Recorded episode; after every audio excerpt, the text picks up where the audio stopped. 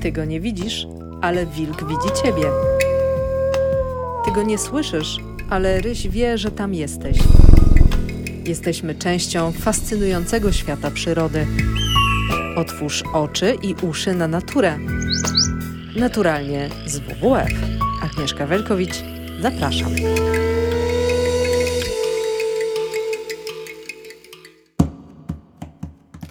Dzień dobry, witam Państwa w podcaście Naturalnie z WWF. Ja nazywam się Agnieszka Wielkowicz i mam dzisiaj wspaniałych gości. Aleksandra Robaszkiewicz, Head of Corporate Communications and CSR Lidl Polska. Dzień dobry. Dzień dobry Państwu. I Patryk Kokociński z Wielkopolski, Życie na pola, Rolnik Roku. Dzień dobry Patryku. Dzień dobry Państwu. Chciałabym dzisiaj z Państwem porozmawiać o różnorodności biologicznej od takiej strony teoretycznej i praktycznej. Dlatego mamy dzisiaj e, dwóch gości. Mm, czym różnorodność biologiczna mm, znaczy, jest dla zdrowia planety? E, ja może tak tytułem wstępu powiem tylko, że daje nam przede wszystkim czyste powietrze, czystą wodę, dobrej jakości glebę, co jest ważne w kontekście tego, co jemy, tak? Zapylanie upraw pomaga nam walczyć ze zmianą klimatu, dostosowywać się do tej zmiany klimatu, no i przede wszystkim ogranicza skutki katastrof naturalnych. Ale w tym podcaście chciałabym również poruszyć kwestię trendu spadku bioróżnorodności i tego, jak można ten trend hamować. Mm, I chciałabym najpierw spytać od takiej strony teoretyczno-praktycznej, czyli e, panią e, Aleksandrę. Mm, dlaczego różnorodność biologiczna jest ważna dla, dla Lidla e, i jakie korzyści ona przynosi dla biznesu? Oczywiście tu nie chodzi nawet o temat korzyści, tylko zapewnienie długofalowej możliwości działania. Mm, dla nas jako dla biznesu, który jednak sfokusowany jest mocno na zapewnieniu wysokiej jakości e, jedzenia dla wszystkich naszych klientów w Polsce, niezwykle istotny jest temat e, długofalowej współpracy z polskimi dostawcami. Takiej współpracy, abyśmy mieli e, czym handlować również za wiele lat i za kolejne pokolenia. To jest temat już bardzo dobrze opisany w nauce i zmapowany. Stąd Lidl Polska przyjął strategię działania e, wieloletniego, strategię w obszarze CSR. Dobre dla Ciebie, dobre dla planetu. Sześć filarów, w których działamy, a dwa z nich już tak bardzo, bardzo bezpośrednio dotykają tematu bioróżnorodności. Jeden nazywa się bioróżnorodność, drugi ochrona klimatu. Dlaczego to jest ważne? E, wiedzą Państwo z różnych źródeł, że podobno aktualnie liczba dzikich zwierząt, jeśli porównamy do całości wolumenu e, zwierząt występujących na naszej e, planecie, czyli zwierząt hodowlanych, to według różnych źródeł od 4 do 6%. Te liczby są porażające, e, a nam zależy na tym, żeby wszystkim naszym klientom i pracownikom oferować zdrowe, bezpieczne produkty, które powstały właśnie w szacunku dla planety i jej zasobów. Stąd y, mamy polityki zakupowe, czyli takie mm, długofalowe zobowiązania, których wymagamy właśnie od naszych dostawców. Prosimy ich o to, żeby szanowali wodę i gospodarowali nią we właściwy sposób, aby przede wszystkim korzystali z certyfikowanych zasobów. Mówimy o mnóstwie surowców tak zwanych krytycznych, czyli tych, których produkcja ma bardzo duży impact na środowisko naturalne. To jest na przykład kawa, herbata, kakao, bawełna, celuloza i wiele innych. Zainteresowane osoby odsyłam do naszych dokumentów e, na stronę internetową. Mm, my faktycznie e, staramy się każdego dnia promować e, produkty, również w marce własnej, te, które są certyfikowane, certyfikacjami uznanymi na całym świecie, czyli na przykład Fairtrade, Rainforest Alliance i wiele, wiele innych. UTZ również.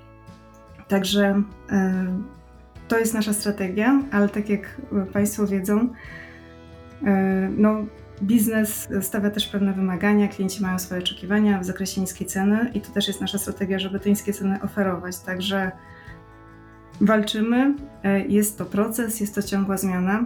Na pewno bardzo wierzymy w polski biznes. Nasza strategia to współpraca z polskimi przedsiębiorcami. Są e, utalentowani, kreatywni, elastyczni i myślę, że też e, z coraz większym zrozumieniem podchodzą do tematów środowiskowych. w ubiegłym roku, dzięki Państwu, dzięki WWF, we wspólnej współpracy przygotowaliśmy pierwsze szkolenia dla naszych dostawców związane z ograniczeniem emisyjności. Lidl globalnie przyjął takie założenie, że do 2030 roku ograniczy swoją emisyjność, emisję CO2 o minus 80%. Dla Polski cel szczegółowy to minus 94%. Oczywiście to jest związane z miksem energetycznym, jaki występuje w Polsce. My już w ramach tych działań e, intensywnie podeszliśmy do tego tematu dzięki współpracy wielu naszych zespołów e, wewnętrznie w firmie. Mamy już w tej chwili tak zwaną zieloną energię w 100% i z niej korzystamy. Także to jest na pewno wielki krok naprzód. W roku ubiegłym kształciliśmy naszych dostawców mięsa, wędlin, e, mięsa, wędlin, jak również e, nabiału, ponieważ to są biznesy, które, których emisje są no, jednymi z większych, jeśli chodzi o cały sektor spożywczy. Dlatego zaczęliśmy od nich jako tych, którzy mm -hmm. mają mhm. największy wpływ na środowisko i jego przyszłość. Ale również bardzo, bardzo zależy nam na tym, żeby promować i to robimy, tę strategię wieloletnią. Od wielu lat promujemy wysokie spożycie warzyw i owoców jako najważniejszy krok e, ku bardziej zrównoważonej planecie, ku bardziej zrównoważonemu środowisku i ku większemu zdrowiu naszych klientów. Czyli dieta planetarna. Absolutnie dieta planetarna. Mhm. Ponad dwa lata temu już mieliśmy komunikację z WWF, merytorycznie opracowaną, za co dziękujemy, bo to było dla nas bardzo ważne i znaczące, że mogliśmy zaoferować wszystkim klientom mm, taką prostą edukację. To jest zgodne, wiedzą Państwo, mody żywieniowe zmieniają się. Są różne diety, które wchodzą, pojawiają się, e, przemijają, różne modele jedzenia, niejedzenia. E, czasem bardzo ekstremalne, ale jeśli chodzi o tako, takie proste zalecenie, 5 porcji warzyw i owoców każdego dnia, czyli to, co Światowa Organizacja Zdrowia proponuje jako najbezpieczniejszą profilaktykę chorób cywilizacyjnych, chorób nowotworowych, chorób układu krążenia, to dieta planetarna jest absolutnie w zgodzie z tym, a co więcej, bardzo mocno ogranicza emisyjność. Dzięki takim dostawcom jak pan Patryk, do którego zapewne zaraz e, tutaj przyjdziemy, my możemy oferować e, szeroką gamę warzyw i owoców każdego dnia, które są świeże, które są z Polski, czyli też krótkie łańcuchy dostaw, mniejsza emisyjność, e, szybszy transport, mm, które są od nas, czyli z naszego kraju i jednocześnie wspierają naszą ekonomię, naszą gospodarkę. To, co ja mogę powiedzieć, naprawdę polski biznes jest niezwykły. To są ludzie pracowici, kreatywni, utalentowani. Jak wprowadzaliśmy jako pierwsza sieć e, w naszym formacie pierwszą biożywność w Polsce, to również z Polski, e, również dzięki naszym wspaniałym dostawcom, wykształconym, prężnym mhm. ludziom, którzy, którzy chcieli poszukiwać tej bardziej zrównoważonej drogi. Mhm. Patryk, jak tak słuchasz e, tego wszystkiego, to jak trudno jest wprowadzić to wszystko w życie z punktu widzenia ciebie jako takiego dostawcy? Mm, z punktu widzenia rolnika, dostawcy, producenta żywności, e, bioróżnorodność, kiedy rozmawiamy o bioróżnorodności w gronie, że tak powiem, e, swoim, w gronie rolniczym, e, nadal często jest to takie, mm, spotyka się z trochę parsknięciem, śmiechem pod nosem, no bo to się nadal gdzieś tam zamyka w temacie pszczółki, ptaszki, które gdzieś tam sobie latają my musimy mieć świadomość, że bioróżnorodność przez rolników powinna być traktowana jako narzędzie, jako wskaźnik jakości środowiska. Bo rolnictwo i przyroda to są jakby światy ze sobą całkowicie związane. My nie jesteśmy w stanie funkcjonować bez środowiska przyrodniczego, bo czy to mówimy o glebie, czy o wodzie, to są wszystko mm, po prostu pojęcia stricte przyrodnicze i my rolnicy e, prowadzimy swój warsztat właśnie w tych, w tych warunkach. Więc bioróżnorodność jako taka powinna właśnie być przez nas traktowana jako wskaźnik jakości stanu tego naszego warsztatu, w którym pracujemy. A to, co obserwujemy na przestrzeni ostatnich dekad, zwłaszcza w krajobrazie rolniczym, e, bo to jest e, przez naukowców podkreślane, że właśnie w tym obszarze notujemy największe spadki e, chociażby bogactwa gatunkowego mm, organizmów zamieszkujących ten krajobraz. Więc to pokazuje, że jest to kwestia paląca jak najbardziej. By w, tym, by w tej przestrzeni coś zmienić, by przede wszystkim zmienić sposób postrzegania tejże bioróżnorodności, tej przyrody w krajobrazie rolniczym. Z mojej perspektywy jako, jako rolnika, który e, na co dzień po prostu na tych polach bywa i obserwuje to, to oczywiście wymaga zmiany pewnego nastawienia, zmiany sposobu myślenia o, o krajobrazie, trochę, nie wiem czy to może nie zabrzmi źle, ale mm, wyjście od tego schematu czynienia sobie ziemi poddaną, bo to nie, nie o to w rolnictwie powinno chodzić, tylko właśnie na przestrzeni współpracy ze środowiskiem przyrodniczym rolnictwo powinno budować swój potencjał, a potencjał w Polsce generalnie mamy ogromny, tak jak e, moja przedmówczyni wspomniała. E, rolnicy, e, producenci żywności mają niesamowitą chęć do pracy, chęć do działania, coraz częściej otwierają się na nowe pomysły, jeśli oczywiście będą widzieć w tym korzyści finansowe, bo gospodarstwa to po prostu firmy, które produkują, które no tam bilans ekonomiczny również, również musi się zgadzać. Więc my staramy się pokazywać naszymi działaniami, że troska o bioróżnorodność nie musi wynikać wyłącznie z pasji i miłości do przyrody, ale może też uwzględniać tę chłodną kalkulację i pokazywać, że dbanie o przyrodę, o bioróżnorodność w krajobrazie rolniczym może przynosić wymierne korzyści ekonomiczne E, rolnikom po prostu. Mhm. No tak, ale też chłodna kalkulacja mówi nam, konsumentom, no super, ja chciałbym jeść, chciałabym jeść zdrowe warzywa i owoce, mm, ale no mamy zmianę klimatu, która może nam to ograniczać, no bo przychodzą albo ulewne nawalne deszcze, albo przychodzą e, susze. Część krajobrazu, chociażby w Twojej rodzinnej Wielkopolsce się też zmienia, no bo Wielkopolska stepowieje i tam faktycznie tej wody jest coraz mniej, ale tobie, między innymi dzięki Lidlowi Polska, udało się i udaje się mm, tę wodę zatrzymać. Ja może najpierw zapytam panią Aleksandrę, a potem przejdziemy już do praktyki, Patryku, jeżeli pozwolisz, bo Jasne. chcę tu poruszyć kwestię nasadzeń śródpolnych. E, dlaczego Lidl Polska w ogóle w te nasadzenia śródpolne jako projekt e, chce wejść, chce w tym projekcie uczestniczyć? Jak to, jak to pomoże biznesowi Wam? Naszym celem jest inspirowanie do zmiany. E, dzięki temu pilotażowi, bo to jest pilotażowe działanie, czyli nasadzeniom śródpolnym w obszarze Wielkopolski, e, bardzo e, chcielibyśmy, naszym celem jest, aby zainspirować także więcej gospodarstw rolnych do tego typu działań. Mm, są takie działania, które wywodzą się z mądrości, o której zapomnieliśmy. Jeśli popatrzą Państwo na krajobraz na przykład Roztocza, to tam naturalnie tego typu e, zieleń występuje, czyli jednak e, szpalery drzew, e, krzewy przecinają całość upraw, dzięki czemu nie dochodzi do tak wielkiej erozji gleby, nie mamy taki, takiego wywiewania jak przy ogromnych polach, które są wyłącznie monokulturą. No i również ta retencja wody jest, jest zwiększona, jest prawidłowa. Mm, także mm, wydaje się, że proste działanie. Jeśli chodzi o walory estetyczne, to powrót do takiej tradycji, do sielskości krajobrazu, którą znamy ze starych e, zdjęć, e, ze starych ilustracji, e, z historycznych przekazów. Także tutaj widzimy troszeczkę misję bardziej niż, niż jakąś kalkulację, ale Liczymy na to, że dzięki takim działaniom komunikacyjnym, czyli filmom edukacyjnym, dzięki tym praktycznym doświadczeniom, które zbierze pan Patryk, będziemy w stanie też zainspirować innych do tego typu działań.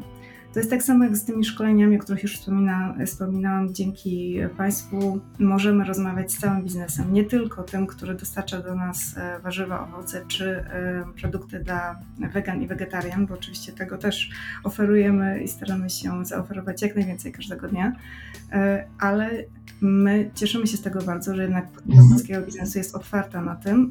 Tak jak Pan Patryk wspomniał, nawet dla tych osób, które nie czują tej misji, nie widzą albo jeszcze nie widzą e, swojej roli w ochronie przyszłości świata, e, zasobów naturalnych, piękna przyrody i przetrwania nas, nas wszystkich, również, e, również zdrowia ludzi w przyszłości i kolejnych pokoleń, to mimo wszystko jednak na końcu jest rachunek ekonomiczny, gdzie wiele rynków europejskich będzie wymagało ograniczenia emisyjności zgodnie z metodologią Science-Based Target. My tak własną e, emisyjność ograniczamy i tego samego oczekujemy od naszych dostawców.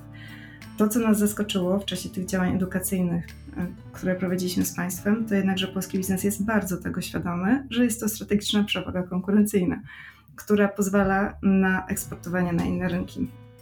No my również wspieramy e, przepotężnie polskich dostawców w eksporcie na, na inne rynki. Polska jest wielkim producentem żywności.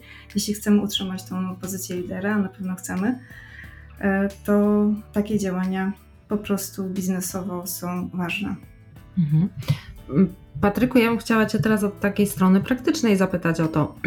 E, nasadzenia, czy to się sprawdza w rolnictwie? Masz już jakieś tam doświadczenie w tym temacie? E, właściwie byłeś pionierem e, i próbowałeś i przekonujesz z sukcesem innych rolników do, co do tego, żeby jednak te nasadzenia śródpolne wprowadzać na swoje pola. Jakie to są gatunki drzew? Czy musisz nasadzać specjalne gatunki drzew? Czy um, to są krzewy, czy drzewa, czy krzewy? Jak to z Twojej perspektywy wygląda? E, nie mam na tyle pewności siebie, by nazywać siebie pionierem w temacie zadrzewień śródpolnych, bo myślę, że generał Chłapowski w tym momencie by się w grobie przewrócił. E, ale rzeczywiście w ostatnim czasie e, tutaj na tym terenie jakby no, zasłynęliśmy tymi działaniami i rzeczywiście zaczęliśmy tę te, te odwrotną tendencję, mm, jeśli chodzi o troskę o zadrzewienia śródpolne, wprowadzać. Jeśli rozmawiamy o gatunkach, to pierwsza, podstawowa i najważniejsza rzecz to oczywiście mm, w nasadzeniach śródpolnych jak i w jakichkolwiek innych powinno to być. E, wprowadzamy rodzime gatunki drzew i krzewów, czyli takie, które pochodzą z tego regionu, pochodzą z naszej strefy klimatycznej, które powinny tutaj występować. Mm, bardzo często spotykamy się z głosami, że może by wykorzystać jakieś gatunki, które mają bardziej ozdobne liście, e, może jakieś kultywary, a tu właśnie chodzi o to, żeby wprowadzać te gatunki, które na tym terenie występowały bądź występują, tak żeby one mm, dopełniały tę sieć połączeń ekologicznych, biologicznych w tymże krajobrazie. Bo co z tego, że my posadzimy jakiś e, wymyślny gatunek z pięknymi kwiatami, skoro nie będziemy mieli na tym terenie żadnych owadów zapylających, które będą w stanie z niego korzystać. Więc chodzi właśnie o to, by szanować istniejącą sieć tych połączeń biologicznych, przyrodniczych w tym krajobrazie już występujących. Tak więc yy, wykorzystujemy w naszych nasadzeniach przede wszystkim lipy i klony. To są dwa gatunki lip i trzy gatunki klonów, które na terenie Polski e, naturalnie występują. Dlaczego lipy i klony? Tutaj chodzi też o kwestię praktyczną, już, że tak powiem, okiem rolnika patrząc ponieważ e, wielu rolników ma pewien opór, jeśli chodzi o sadzenie drzew przy polach, tego względu, że system korzeniowy wielu gatunków drzew i krzewów e, położony jest płytko pod ziemią i rozchodzi się daleko w głąb pól uprawnych. No i my takich gatunków chcemy unikać, bo tak jak już było to dzisiaj wspomniane, E, mamy w Wielkopolsce bardzo poważny problem z wodą i nie chcemy potęgować tych negatywnych skutków suszy przez e, wprowadzanie gatunków mających duże zapotrzebowanie na wodę i rozległy system korzeniowy. Dlatego tutaj lipa i klon się doskonale wpisują. No a ponadto są to gatunki nektarodajne, które w różnych okresach w ciągu roku zapewniają pożytek owadom zapylającym, więc możemy ten efekt e, nie dość, że wiatrochronny, nie dość, że ochrony przed wiatrem, suszą, erozją, to do tego jeszcze wspieramy lokalną bioróżnorodność w postaci zapewniania pożytku owadom. Mhm. A ty widzisz e, jakąś zmianę już przy wcześniejszych nasadzeniach w swoich uprawach? E, zmianę oddziaływania czy zmianę nastawienia ludzi? I to, i to, bo chyba z tym drugim jest większy problem. E, przede wszystkim pierwsze nasadzenia, które my wprowadzaliśmy, mm, które zakładaliśmy na terenie naszego gospodarstwa, ale też naszej gminy, one miały miejsce dokładnie 11 lat temu. Więc e, przez 11 lat te pierwsze sadzonki rzeczywiście zdążyły już podrosnąć. E, możemy w tym momencie mówić już o niewielkich drzewach. I oczywiście pierwsze efekty wiatrochronne, na pierwsze efekty ochrony przed wiatrem będziemy musieli jeszcze poczekać, bo te osiągamy w momencie, kiedy mamy drzewa już duże i dojrzałe. Natomiast pierwszą rzeczą, która się rzuca w oczy, to fakt, że przy tych nawet młodych, e, w bieżącym roku posadzonych drzewach e, zaczynają się pojawiać zwierzęta, zaczynają się pojawiać owady, ponieważ ta przestrzeń wokół zadrzewienia, mm, czyli ten pas pobocza na przykład, on przestaje być w sposób intensywny użytkowany przez to, że pojawia się tam bariera w postaci właśnie tych zadrzewień. W związku z tym rozwija nam się bogata, bogata flora tych poboczy, które mm, również w tym momencie są na terenie Wielkopolski w zaniku. Więc ten wpływ jest w zasadzie natychmiastowy i on tylko z czasem będzie, będzie przyrastał, będzie przyrastał na korzyść zarówno bioróżnorodności, jak również na korzyść y, rolnika, przy którego polu te zadrzewienia się będą znajdować. Teraz w najbliższym czasie będziesz prowadził e, kolejne nasadzenia razem z e, pomocą, ze wsparciem już w projekcie e, Lidl Polska, prawda? Tak, jesteśmy już, że tak powiem, na ostatniej prostej, jeśli chodzi o przygotowania. Brama od podwórka się nie zamyka, przyjeżdżają kurierzy z kolejnymi materiałami, także jesteśmy niemalże zwarci i gotowi do, do działania. A jak wygląda e, kwestia na przykład z przekonaniem gminy, z pozwoleniami na coś takiego? Ja tutaj być może nie będę najlepszym przykładem dla, dla osób, które chciałyby nasze działania naśladować, ponieważ mamy to wyjątkowe szczęście i, i radość dużą, że mieszkamy na terenie gminy, która od dawna e, jest, że tak powiem, drzewom przyjazna, jest przyjazna zadrzewieniem śródpolnym. Jest to gmina Grodzisk Wielkopolski, która świadomie wspiera e, rolników w walce z suszą, e, również na własną rękę wprowadzając zadrzewienia śródpolne i odbudowując te zadrzewienia. Więc my się po prostu wpisaliśmy w trend, który w gminie już funkcjonował i mieliśmy, no że tak powiem, otwartą furtkę do naszych działań. E, co pozwoliło nam dużo łatwiej nawiązać relacje z urzędem, dużo łatwiej uzyskiwać pozwolenia na prowadzenie takich nasadzeń, bo to też nie wygląda tak, że możemy sobie sadzić, co nam się podoba i gdzie nam się podoba, tylko na to wszystko oczywiście potrzebna jest zgoda e, czy to właściciela, czy to zarządcy gruntu. Mhm. To na koniec chciałabym jeszcze Panią Aleksandrę zapytać o ten projekt. Rozumiem, że cieszycie się na niego, czekacie, aż on wystartuje. Będziecie też pomagać w nasadzeniach?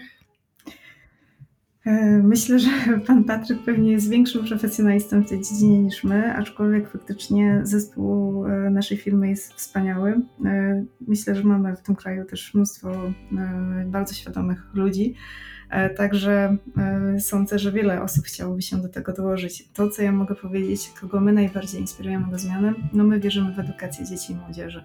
Stąd również nasz wspólny projekt edukacyjny z WWF, z innymi NGO-sami, z którymi współpracujemy, również prowadzimy działania edukacyjne rozbudowane e, dla dzieci. E, to jest e, ten wiek, kiedy kształtuje się światopogląd, gdzie jest wielka plastyczność, elastyczność myślenia i działania i również przełożenie na własne rodziny, bo często teraz dzieci są tymi driverami zmiany. Także na pewno będziemy bardzo e, wspierać to działanie komunikacyjnie przede wszystkim, bo zależy nam na tym, żeby faktycznie mnóstwo osób się zainspirowało działaniami pana Patryka czy naszym wspólnym projektem nasadzeń śródpolnych i też poszło tą drogą. Co jeszcze możemy zrobić dla bioróżnorodności? E, bardzo prosto e, każdy z nas może zadziałać w zakresie mm, łąk kwietnych, prawda? E, państwo jako WWF też, e, też potężnie to promujecie. No my jako biznes wykorzystujemy te, te strefy zieleni, które mamy przy sklepach i centrach dystrybucji. Przygotowując się do spotkania z Państwem, policzyłam sobie, że mamy powierzchnię w tej chwili, w tej chwili 800 boisk do piłki siatkowej. Mniej więcej tak, tyle nam się udało. W tym mamy największą taką nasadzoną łąkę e, kwietną mm, w Polsce w ogóle, w mhm. Dobroszycach, koło jednego z naszych e, centrów dystrybucji. To jest e, działanie, które nie wymaga dużych nakładów finansowych. Każdy, kto dysponuje czy rodzinnym ogródkiem działkowym, czy własnym ogródkiem, może wysiać troszeczkę więcej e, jednak tych nasion e, roślin miododajnych i pozwolić na to większe przetrwanie owadów. Także jest już bardzo wiele takich inicjatyw miejskich. Jeśli każdy by się do tego dołożył, to na pewno w, w perspektywie długofalowej ta bioróżnorodność byłaby bezpieczniejsza w miejscach, w których mieszkamy. Także faktycznie małymi krokami, edukacją, tak chcemy działać e, i wierzymy w to, że właśnie razem możemy więcej osiągać. Jasne. Poza tym taka łąka kwietna to też zatrzymywanie wody e, w danym miejscu, no i oszczędność energii, no bo już nie musimy tak bardzo tego trawnika kosić przed domem. E, ja życzę sobie i Państwu, żebyśmy jedli tylko zdrowe owoce i warzywa z naturalnych upraw. I moim Państwa gościem była Aleksandra Robaszkiewicz, Head of Corporate Communications and CSR Little Polska i Patryk Kokociński, rolnik roku Życie na Pola. Dziękuję Państwu bardzo. Dziękuję bardzo. Dziękuję bardzo.